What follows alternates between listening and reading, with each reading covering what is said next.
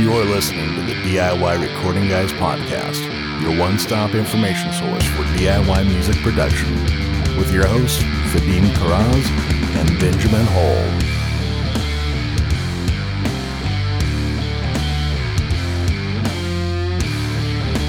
All right, welcome to another episode of the DIY Recording Guys podcast. I'm Vadim.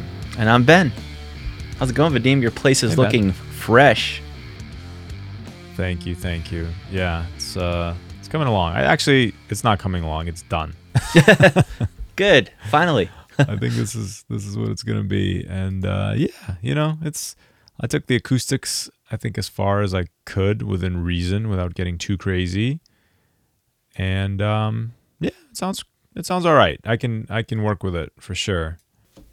Was there any like weirdness and getting used to this room versus your old room? Like I'm just so terrified of that. Like when I move out of this tiny little room, like I'm worried that like I know it's gonna be different, but I'm worried that like there's just gonna be a big hole at like hundred hertz in like wherever I move to and I'm just not gonna be able to deal with it. yeah it was a little weird i mean um yeah i do have a big i i do have a hole in the bass which sonarworks can pretty much Fix. handle it's a room mode but Hmm. with a with a healthy boost at that frequency i seem to be very close and then of course you know there's headphones for, for Mm. the for the sanity checks um so yeah i mean I, i've i've i've been doing okay with it um just just like anything else you know you just get used to it over time Yeah. and uh, also i find walking around helps like actually the sweet spot for listening is like right when you walk in it's like Mm. a foot in from the door it seems to be like the smoothest frequency response and then if i want extra bass sitting on this couch Hmm. uh, is like a nice sweet spot for bass anyway i've you know it's like anything else that you get like gear or whatever you just like learn it over time and then you just know what it's good at and know what you need to watch out for Yeah, makes sense, man. Um, as far as what's new with me, well, I mentioned this to you before we started, but my wife is pet sitting a dog now, so we have two dogs in our house, and they're just loving time together, going nuts. It doesn't bother me too bad, but like they just never stop. yeah So that's that's been uh, interesting this week. Um, but it's it's been good did too. you capture any dog noises on recordings accidentally No, I haven't. I haven't. Okay. I haven't been doing like a ton of like well, what should I say? I've been doing a ton of recording, but just not in this room. So Mm. yeah. yeah i guess that's what in part what we're talking about Yeah, yeah. It's gonna be a fun conversation. Um, do we want to dive in? Uh, yes, I will tell you one thing though. I, I read about this band called Loma, which I had never heard of, but they were they were featured in Tape Op magazine, and they have like this old house that they record in, and um, a couple of weird recording stories about them. But the one that rem- you just reminded me of was they have a like a bunch of dogs, and they made a pact that any dog sounds that get onto the recordings have to stay. Oh, that's fun. Yeah, yeah. I mean, it's very like it's a type of music that allows for it. You know, it's kind of like not quite shoegazy, but it's it's uh, like atmospheric and folky. Hmm. And um, a dog barking, you you probably wouldn't think twice. Oh, that's You fun. know, in one of those songs. that's fun, man. yeah, yeah. I love that. Um, yeah, so this episode, I guess we're just going to talk about um, my uh, adventures in recording a drum sample library. I guess I'll call it that. And, uh, yeah, and explain what what what are you doing? You're recording a, a sample library of your own drum kit in your room. yes, that's Okay, okay. more more along the lines of like I just wanted to capture my kit for a couple different reasons. Like one, I just wanted to I wanted to see if I could do it, if I could make a good like TCI sample library. Uh, I thought it would be good practice. Uh, I wanted to like learn how to turn like all these files into TCI and use them just to kind of see how difficult it would be to Wha- wha- what's TCI? that's um those are basically like the malt files that Slate Trigger reads. Ah, okay. So there's like a there's a round robin of however many samples they took at different velocities I see. and basically on the the MIDI velocity that you feed it, you get a different of those round robin at that specific velocity. And Right. So you so Slate Trigger actually allows you to load in your own TCI. Yep, they have a Files? they have a free download on their website. That's an application that makes TCIs out of like you load all of. It's basically it looks like a it looks like a sampler, and I guess it it works in reverse. So you load all of your uh, your wave files into it, and you can assign however many uh, round robins that you want, and however many different velocities, and you can choose where the crossover is anywhere from 125 to zero, and load them in, and it will create that TCI file, and then you can load it in Trigger, and it will Amazing. Mhm. That's very cool. Yeah. Yeah. So the goal was to like try out the process to see how it works. Um, I wanted to see like, well, first of all, I wanted to grab like samples of my kit because if I ever record my kit, like I wanted just the best sounding samples to go along with it, anyways, that I could re-trigger in to either replace or to supplement any any recording that I do on my own kit. Um, and two, I would I just wanted to see like, can I create samples that I actually like, um, that are at least like, you know, comparable and and can compete with Slate Trigger samples out there. Like not necessarily trying Mm. to be better than them, but just you know, see if I can get my own flavor of things. Yeah. So how you do you always tune your drums to the same pitches? Or is that or, or are you planning on tweaking or tuning the samples to fit what like if you're padding your kit in the future, right, with with samples Mm. from your kit, which is a cool cool concept. Yeah. That's a good question. Um, I've done a little bit of thinking about this. Uh, I can't say that I've made up my mind yet, but I had in mind like what kind of tuning I would like to keep my kit in. And I know for toms in particular, I like intervals of perfect fourths. And so I guess the I guess the idea with drums is, and I'll I'll speak from this from being a little bit of a drummer as well. Like it's not quite as simple as just picking pitches exactly because the drum has to feel good too. Like you can't just pick any random pitch uh, and have the head too tight or too loose and just not get the correct like stick rebound off of it. Uh, like I think any true drummer would tell you the feel is so much more important than the tone of the drum, but I feel like it's probably 75% or 60% like yeah the feel has to be right and then the rest of it is well the tone has to be good too um, so with that in mind like i tried to find on my toms like where is the what kind what what range of pitches feel good to play on? And I started with that, and I started with the the highest tom that I have, and I found like, oh, that feels pretty good being tuned to uh, a D octave three on the piano roll, and so then from there I just went, okay, the next tom is gonna be an A, uh, octave three, so I'm going down in perfect fourths, and then from the A it would be uh, an E and then a B below that for the floor tom. I have four toms, and those pretty much like stay in that area. Uh, I don't think I would ever necessarily tune them to a to a different note. Like I could probably just pitch shift them if I needed to go up a pitch or down a pitch. Um, for the snare, it's a little bit different. Like I like snares that are that hit at a fundamental frequency right around like 200 hertz on an analyzer, which is close to a G, I believe, because 220 is an A. Maybe it's a G sharp. I don't quite know what the frequency difference would be there, but I kind of like that hmm. area, and I think that I probably would like if I wanted a higher pitched snare drum or a lower pitched snare, I probably would actually um, tune up the drum differently. For- As far as the samples go, I probably would just like pitch shift the samples to go in, but the actual recorded snare drum, I would probably change the actual pitch for the recording.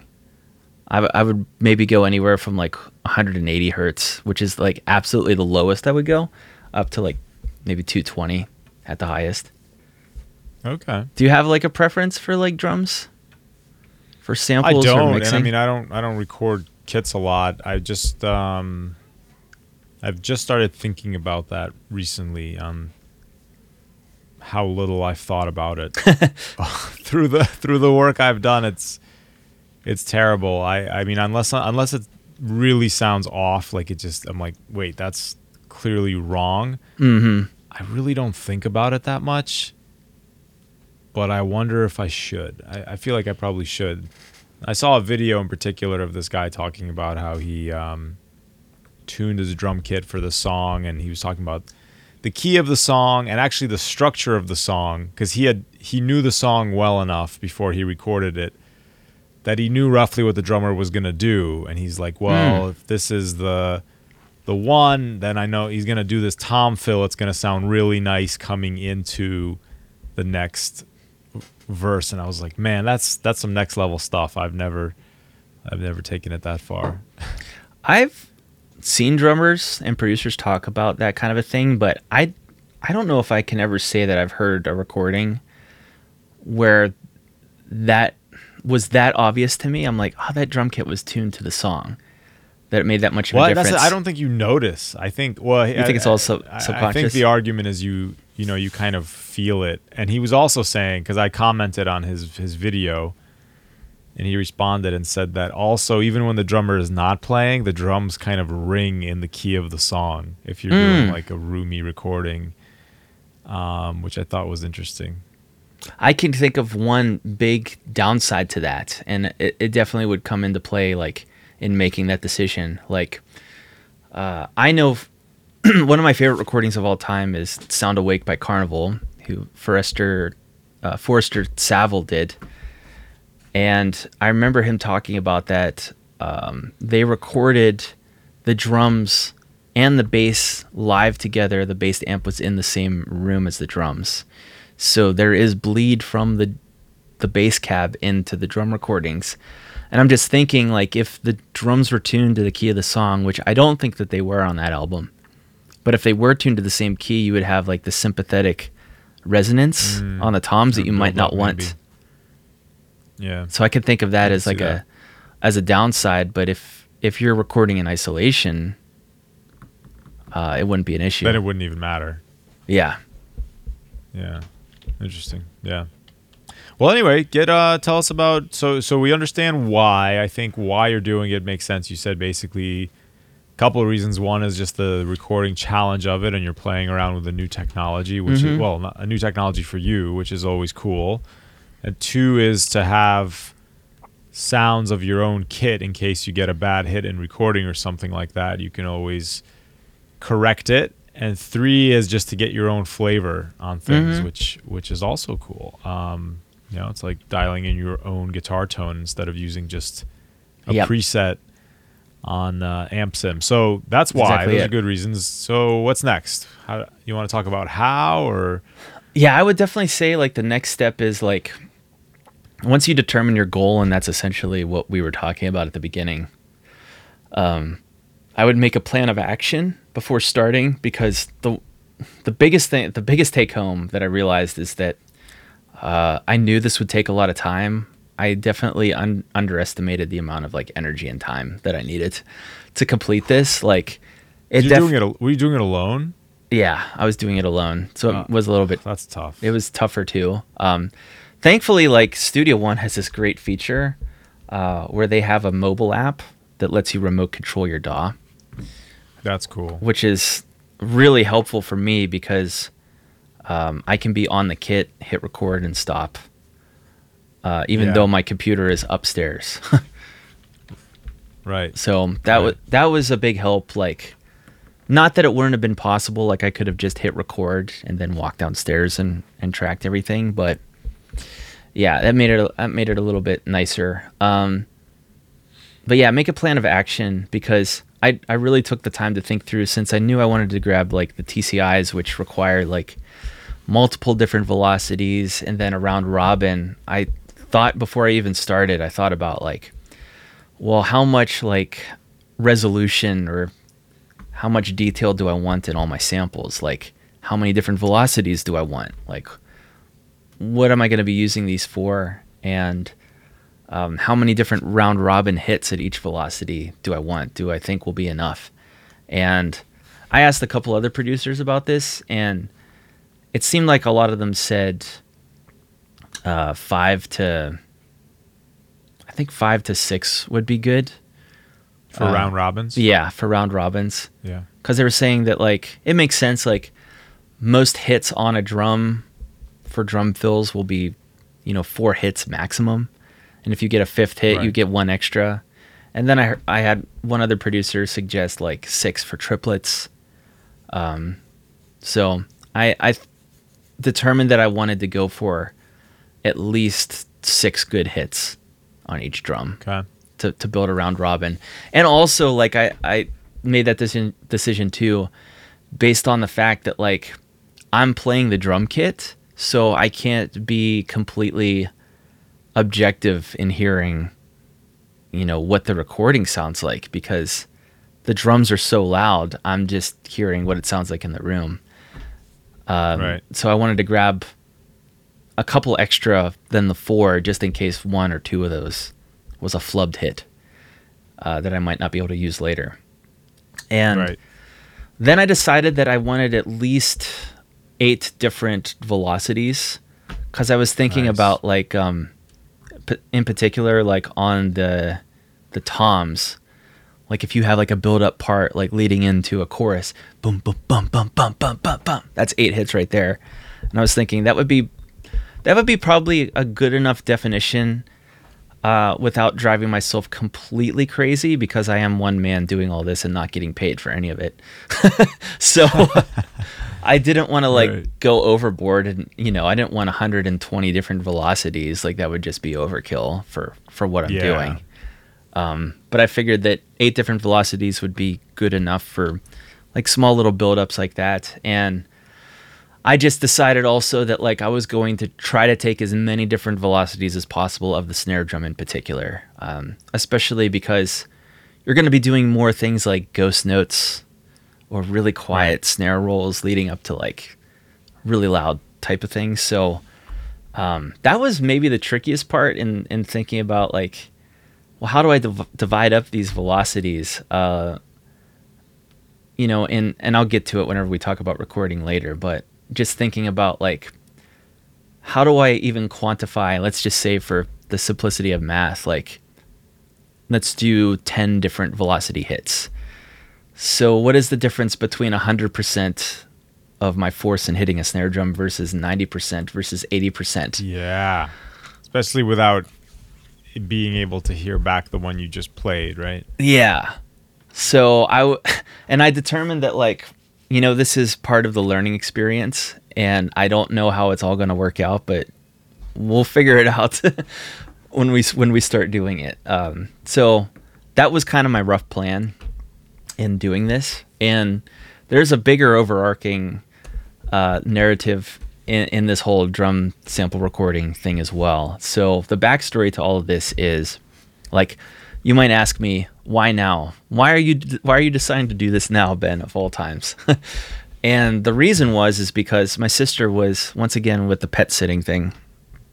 My sister was pet sitting a dog uh, while while the owners were away on vacation and they just so happened to live in like a mansion like a beautiful like huge house. And they're totally cool with us like going over there and like hanging out like they have like an awesome like in-ground pool and they were like yeah just come on over anytime you want and use it which is really awesome of them Yeah. and i told my sister i was like can you ask them if it's cool if like i bring my drums over here to do some recording because i i just thought like hey this awesome house might be a cool place to capture some recorded sounds. So that Yeah. was like the impetus for for doing the sample library thing actually was oh, we could capture some really cool sounds over there. Wait, so are you? Is that where you're doing it? You're doing it in this big house? I wanted to. Um so that was that was kind of the plan leading up to like all right, like Yeah. I got my mobile rig together. I packed up all my drums, my laptop, all my microphones, stands, took it over. Um, and that bre- that brings me to like my third like point in you know thinking about doing all this is go scope out your environment before you go and record there. And that was like the only thing that I kind of overlooked in this whole process. I What? uh, I already went over there and I checked it out, and I thought to myself, as far as like where I would want to record drums and if I thought it would be good, but I didn't actually like.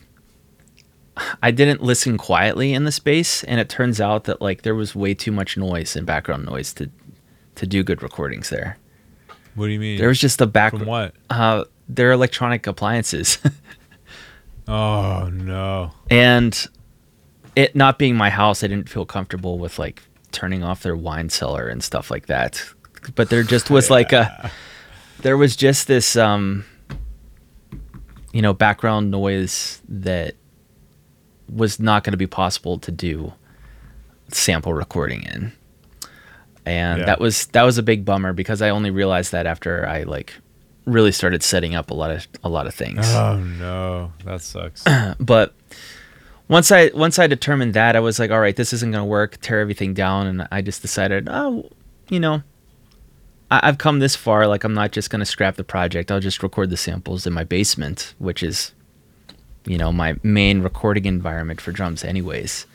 And they wound up turning Right. out. They wound up turning out fine. Um, probably better than they would have in the beautiful house, which is funny enough. Yeah. But um, yeah, that I mean that goes along with like kind of knowing what your goal is because I definitely could have gotten I could have gotten away with recording a song there, but for samples like you really need the long quiet tails of recorded parts. Whereas for a song there's a lot of other volume happening from other instruments. So Right. the, the background noise wouldn't have been, wouldn't have been as much of a problem. Um so yeah, that that was uh, that was a lesson learned there. Um, so where are you with this process now? Are you done? I'm done recording everything. Now I just have to go and like chop up the samples and turn them into the TCIs. So when you do it, you chop up. So for each sample, you have all the mics. You have audio from all the mics, right? Yeah, Okay. yeah. I have audio from all the mics, um, and I'll I'll capture those for different. I'll capture the different mics and the different hits for different things, I guess. Um, like for the snare drum, I have three mics on the snare, two top and one bottom. And then I have three different room mics. So I'll have like room mics for every snare hit. Um, I'm trying to think if there's anything else. I guess I have the overheads. Oh, you're gonna like, you're like, you're not gonna put the the kick or the kick samples aren't gonna have the room mics. Is that what No. you're thinking? Or the no, I'll I'll okay. I'll capture them separately so I have like ultimate control. At least that's what I like about the the slate samples that I use. They have the close mics separate from the room mics. And then you can load them in and balance them however you want. And I kind of Right. like that. I like that, so I'll I'll probably keep them separate. Cool. Yeah, Well, because I could great. Um, I could foresee hear like Yeah, man. Yeah, man. I could foresee like wanting to use only room mics or only close mics on certain scenarios for samples. So it's nice to have them. right, right.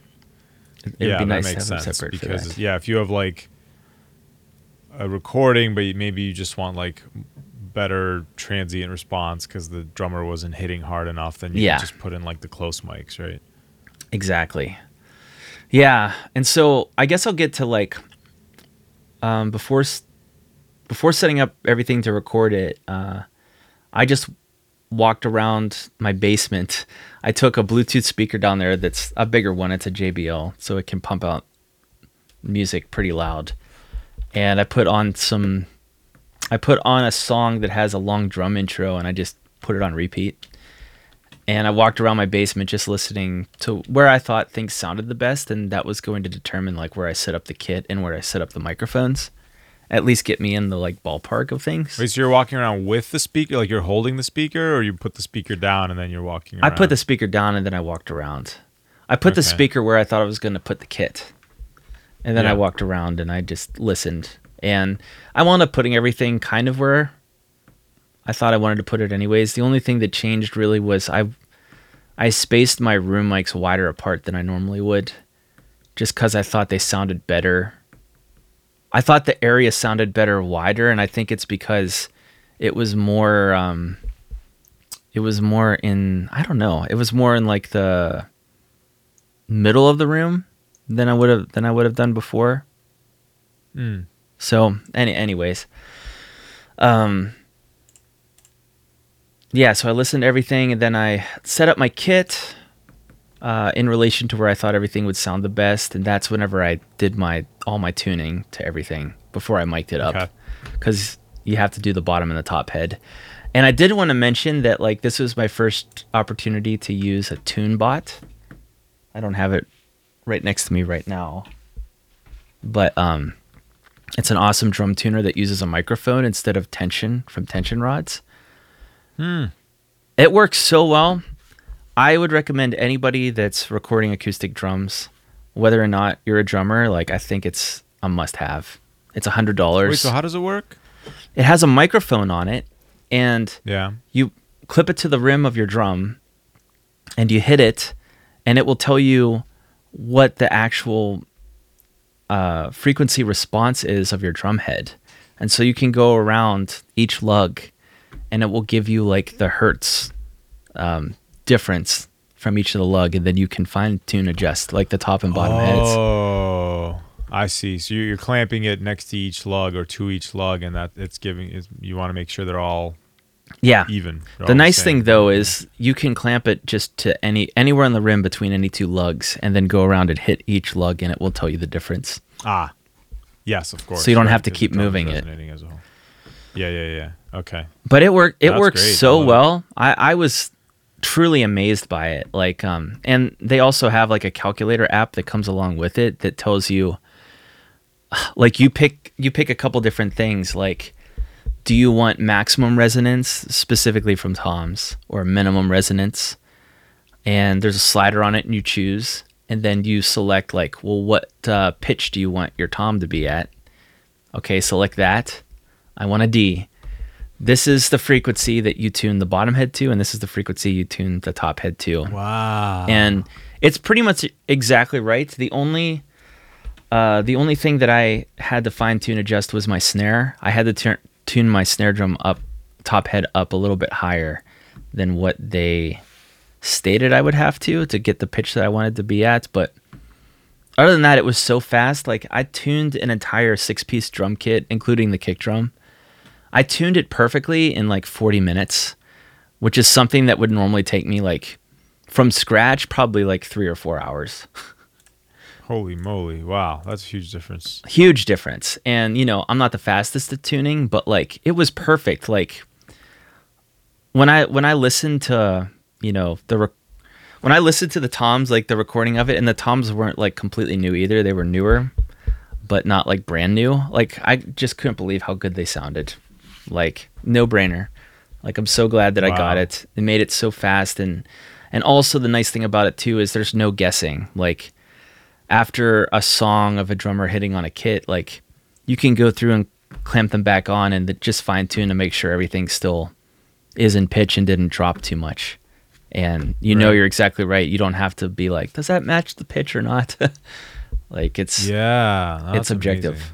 Yeah, it was it was really great. Um so yeah, from there I mic'd everything up. I recorded a small sample. I listened and made like small adjustments and went from there and the answer to to the question I posed earlier about like how do I space out all these velocities, especially with the snare, I just decided I'm going to do as many discrete different velocities as I can and however many different discrete velocities that is, it just is going to be what it is. And what I settled on was 13 for the snare. Like I could I could find 13 different hits that to me were okay, these are different velocities that I could consistently do.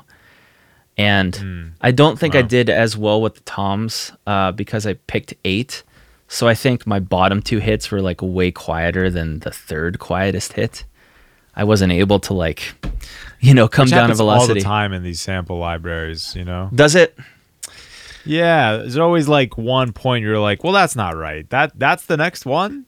Oh yeah, yeah, yeah, yeah. I guess so. So, um, yeah, I was, uh, I was as thorough as I could be about it. So, we'll find out once I process everything and send it over to you. Um, I did make a decision too because I grabbed all my cymbals as well. Very quickly into it, I think on the first cymbal, I was like, I'm only gonna grab the heaviest hits, like five or six different hits of the hardest hits on the cymbals, the crash cymbals in particular, because when am I going to be like hitting a crash cymbal at 70%? Like, I want all my crashes to be loud and heavy. So I just decided, like, instead of spending more time for something I'm not going to use, uh, I'm just going to grab the, the heaviest hits on those things. And with with all that being done, okay, let's let's recap everything that I did. I didn't mention the kick drum, but I did five velocities of the kick drum. I did like 100% down to 50%. Uh, for snare, I did 13 different velocities. For all the toms, which I have four of, I did six round robins of each of those four toms of eight different velocities. so it's adding up very Right, so- quickly. So about 50, 50 hits per drum, roughly, yeah. for those of you keeping score. And oh, it's lot. it's so much patience too because you really want you want it to ring out as long as possible that there's tone there. It's not just like you're hitting the drum, Oh, hitting the drum. You know, you're hitting and then you're waiting for like four seconds while everything like or longer while everything dissipates. yeah. Um, so yeah, a lot of patience there, and I have eight different, including my hi hats. I have eight different cymbals, so six different hits on there, and I did do some dis- discrete different velocities on the on the hi hat and ride, as well as different articulations, like the bell on the ride versus just pinging it versus crashing it. So with all that said and done, I had over two hours worth of recorded audio from all the samples. Wow. So it was, it's gonna be a lot to go through. Um, definitely not for the weak of heart to create a sample library, but Well, yeah, because you're gonna have to listen. Ulti- I mean, you'll be able to like separate them through some kind of automatic process, right? But um, then you still have to listen to each one and like name them and classify them. And yeah, I was I was pretty good as far as like being organized, like going from heaviest velocity down to lightest. So it's pretty obvious from the waveform, like where the breaks Right. are in each one. yeah, So the the time consuming thing will just be like chopping everything up, I guess, and that's where hopefully Beat Detective will come in handy, and I can automatically Yeah. chop a lot of these things. yeah. So yeah, I'll Well, so having gone through it, do you think? Um, I mean, there's a lot of good sample libraries out there, but some of them are like, you know, the same people are using the same ones. Would you recommend people go on this endeavor on their own, or you're not sure yet until you? I, guess, would put say I- into practice. I would say I probably wouldn't recommend people doing it because I think for most people it's just not going to be worth the time.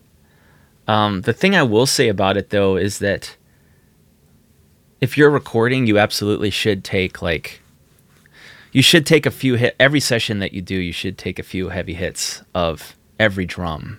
Like, don't worry about Right. the different velocities unless there specifically are like some ghost notes that you want to grab from a snare hit from snare hits. But I would just grab the heaviest hits, like four or five heaviest hits from each drum, just in case you need to replace a bad hit in a session. So it's Yeah. worthwhile for that. And I think the other cool thing would be um, I'm not super happy with a ton of different cymbals from sample libraries. That and the fact I think it's cool to have your own captured.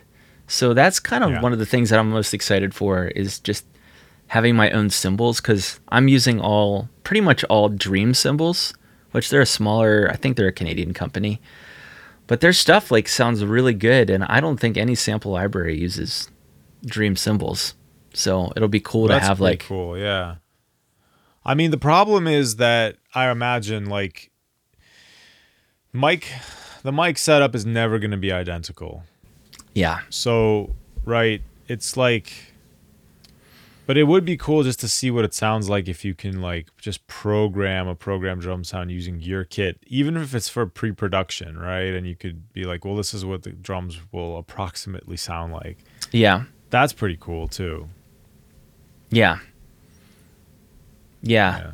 It'll be cool too to like once I go through processing, like it'll also be a quick template for me to know how to like EQ my kit. Like a template already set up, like, hey, it's pre EQ'd, it already sounds great, oh, ready to Oh, go. Call, yeah. So that'll be that'll be a good benefit of it as well. Yeah. Yeah, that's that's great. I actually that's what I've been worked on was just just some uh, some drum templates in in Reaper how Mm. to um pull them up. It's a bit different than in Pro Tools. Um but actually way better. Mm. Just about everything is. But basically I have a template set up so that I have my well, I'm doing it one template per kit type that I have, and I use Superior Drummer. So I have like the the main drum bus that everything is routed to, and under that I have my instrument track, and then the MIDI instrument. Each MIDI channel or each channel of the virtual instrument is round, routed to an individual track. So like the audio comes from the instrument, but not directly out of that out of the plugin. It comes it gets routed from the plugin to these individual tracks, mm. which then route into the main drum bus. So now I can pull all of that in. You can imagine it took a little while to set up all that routing and naming and everything. So Yeah. I, I can pull all that in and program my MIDI and then like immediately bounce out to audio and then I already have some some presets in there for you know EQs and stuff. So that's a lot of work to set up that I would prefer to not have to do every time.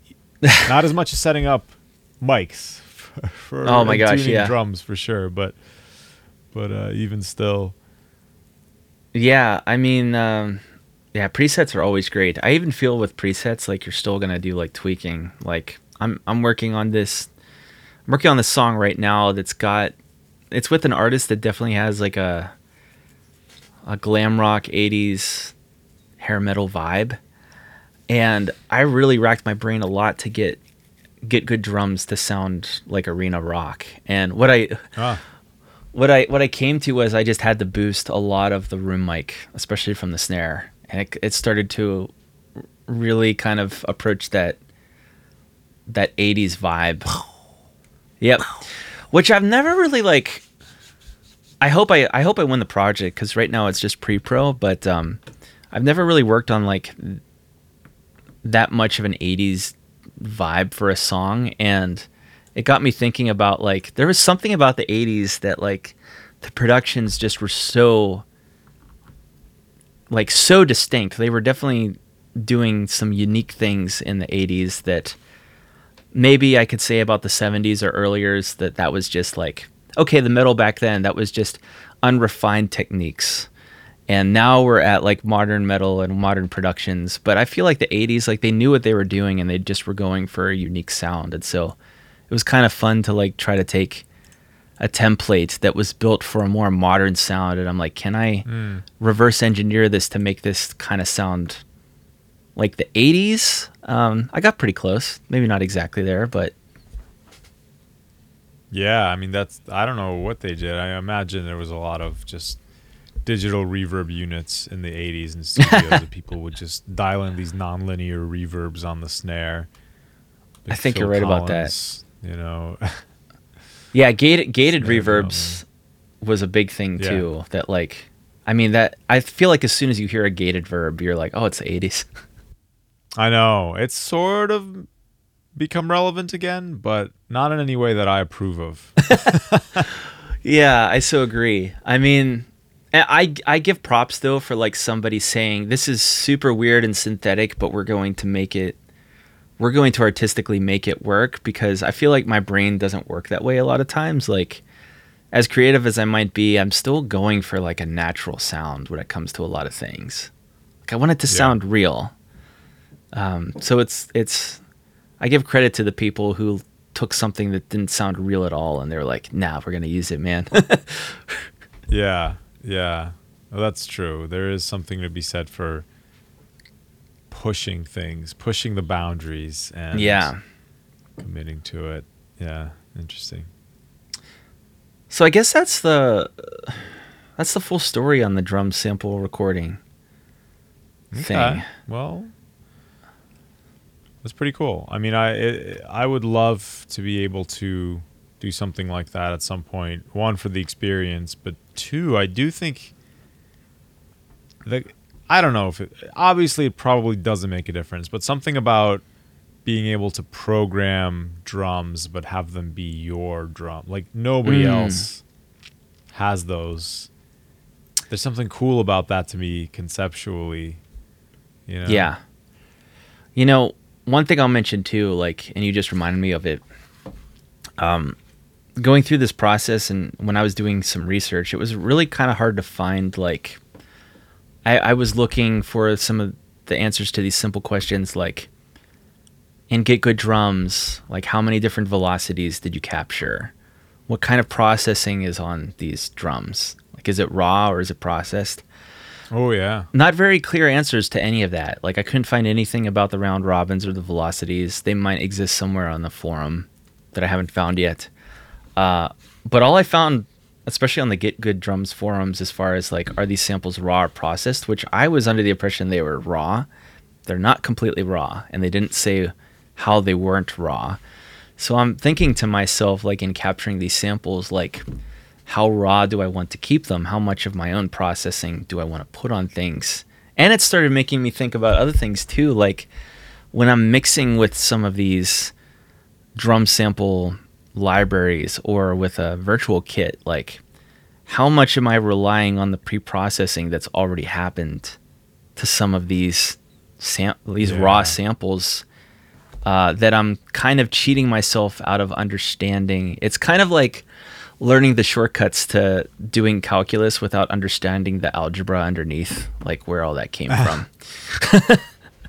I don't know why it's the first thing that weird- jumped into my mind. Yeah, but, that's a uh, weird analogy, but but uh, I know what you're saying. It's all it's like it's just a it's a crutch. But you know what? So what? I Yeah. feel like if you think about guy like guys the the big name guys who are mixing, you know, the the, the top 40 the tracks they're getting were recorded like through compressors and through tape machine, whatever else, right? So in effect, they're getting probably similar or more processing than like than you're getting with those libraries. Yeah, true.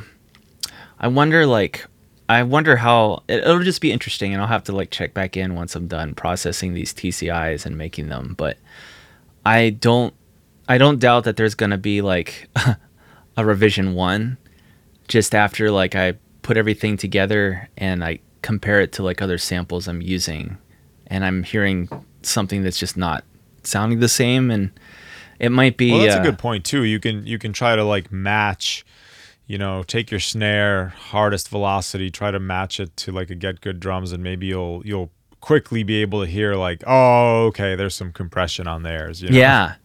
Like I'm I'm wondering with that um I'm wondering like in particular with the room mics cuz the close mics I, I feel like they're just like they're probably just close mics maybe with some compression on it but I'm wondering with the room mics like are they really like are they compressing it like we would compress a room in a mix or are they raw?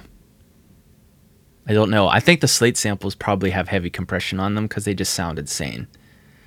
But I don't know. I don't know for sure. And it'll be interesting to find out whenever I get to that point.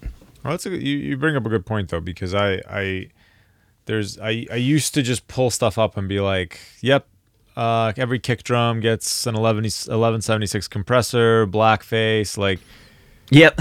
And then over time, I was like, wait a minute, what am I doing here? Like, this kick drum already sounds like it should sound. And like, I'm just over compress, I'm just killing it with more compression. So I Yeah. kind of, I started taking a uh, less of a heavy hand on drum libraries in terms of compression on the close mics. Now I still compress the rooms and I still do parallel compression and all that stuff. But yeah, you don't need as much as you think.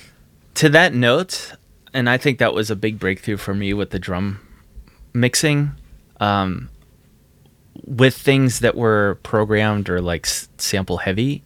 I started using compression for the close mics as more of a tone shaping type of a thing. Like, I want to get more of that like thick sustain or uh, wetness to a drum with compression, or like specifically with tone. Whereas with a real drummer that has a lot more dynamics, I'm using the compression maybe also for that, but also I'm using it as a way to uh, compress the dynamics of it to make it Yeah, less dynamic. to level out the playing. You have to, yeah. but you don't need sure. to, like you were saying, you don't need to do that with with samples, especially if it's all the same velocity. Right, because your round robin already takes care of that. Yeah, no, it's a gr- it's a really good point. Um, Yeah. Sometimes I have to remind myself of that though. That like, oh, this is a real kit. I have to like treat this a little bit differently. This is a true raw kit from a raw drummer. I have to approach this a little bit differently. Yeah, well, I've seen guys talk about that. You know, using a kit and being and talking about how to compete with samples, and inevitably they're all using heavy limiting on the drums, just to just for that reason, just to level out the dynamics, just to get something you can even like work with. Yeah, yeah. Well, the limiting because basically, you know, they they want to just you got all these different peaks and they just want to like not just compress them but really like clamp them, really make fit them within a certain, you know, dynamic range, I think is what they're thinking. And I've heard like Glenn Fricker say like if you want to compete with guys using samples like he uses a program called Drum Leveler, I think, but I, it, it seems like it's basically like a multi-band limiter or limiter or something.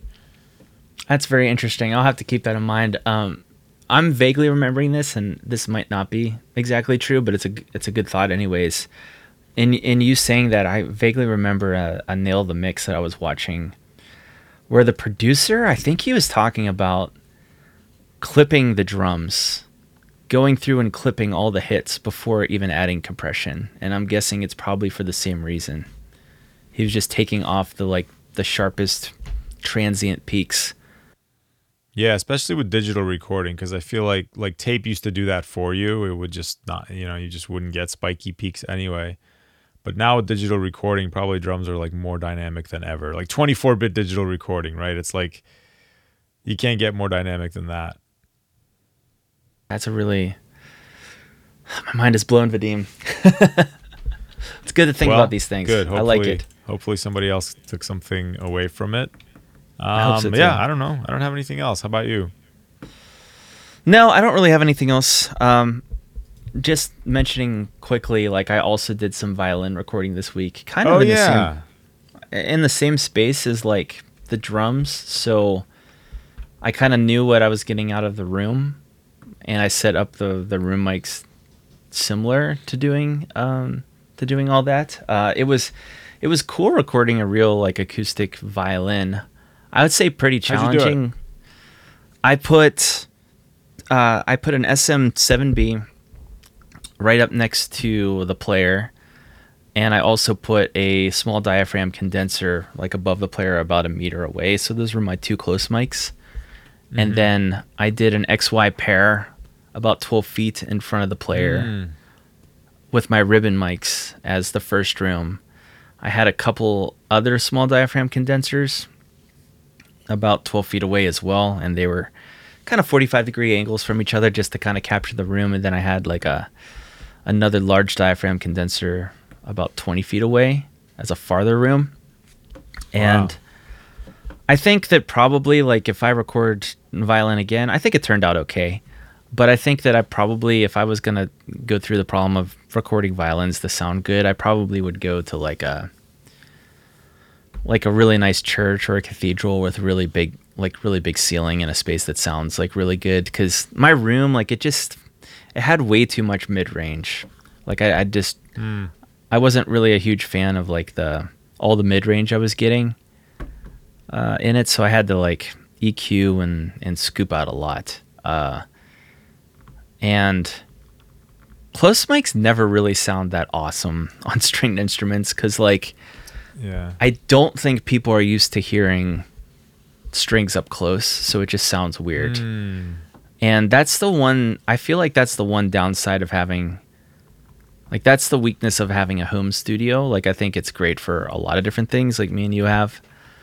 But you know, one of the things it's bad at is like if if a source is meant to be captured far away, then like there's really nothing there's not too much we can do about it.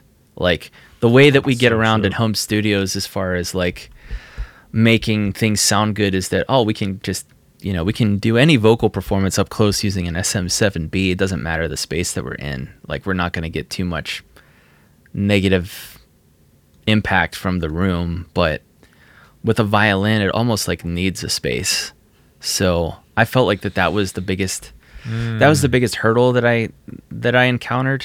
Um and they wound up the parts wound up turning out okay but I think that in the future, like I probably will just either rent a nice studio, go to a nicer space, or just program my parts from sample libraries.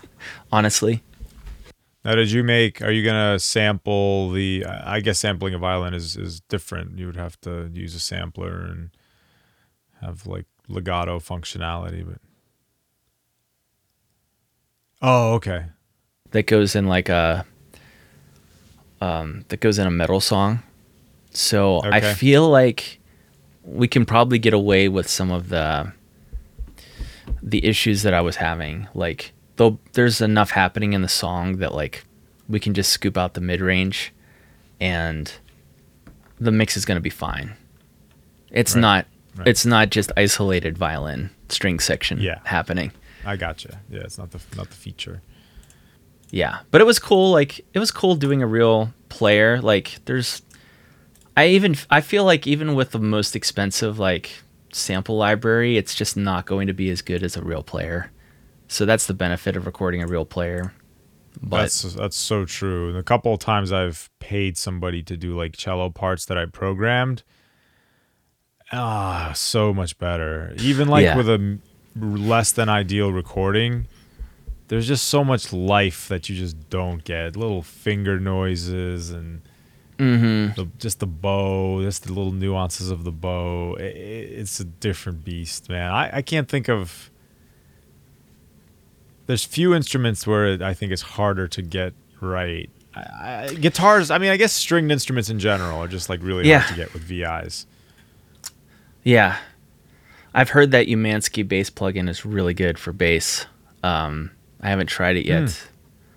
But yeah as far as guitars go like i actually did i, I have a song i'm working on uh, working on a mix and it's entirely uh, midi guitar and bass and i didn't know it whenever i heard i didn't know it when i heard the pre-pro. But i think it was because it was in that like very djenty kind of style. Actually there's one part of the Oh, song you like can get away with it. Yeah, it's very percussive.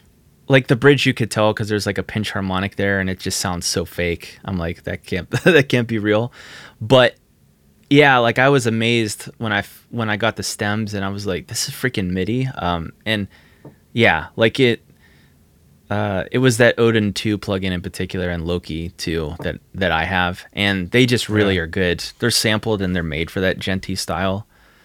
Um so yeah, like you can get away with Oh, that, but I've tried I've tried using that plugin on like funky things or more like just rock and it just you can tell it's fake. Ah, it doesn't work. Yeah, I have. I do. I do have a good one. It's called like. It's a free one actually. It's called P Bass Lite. Mm.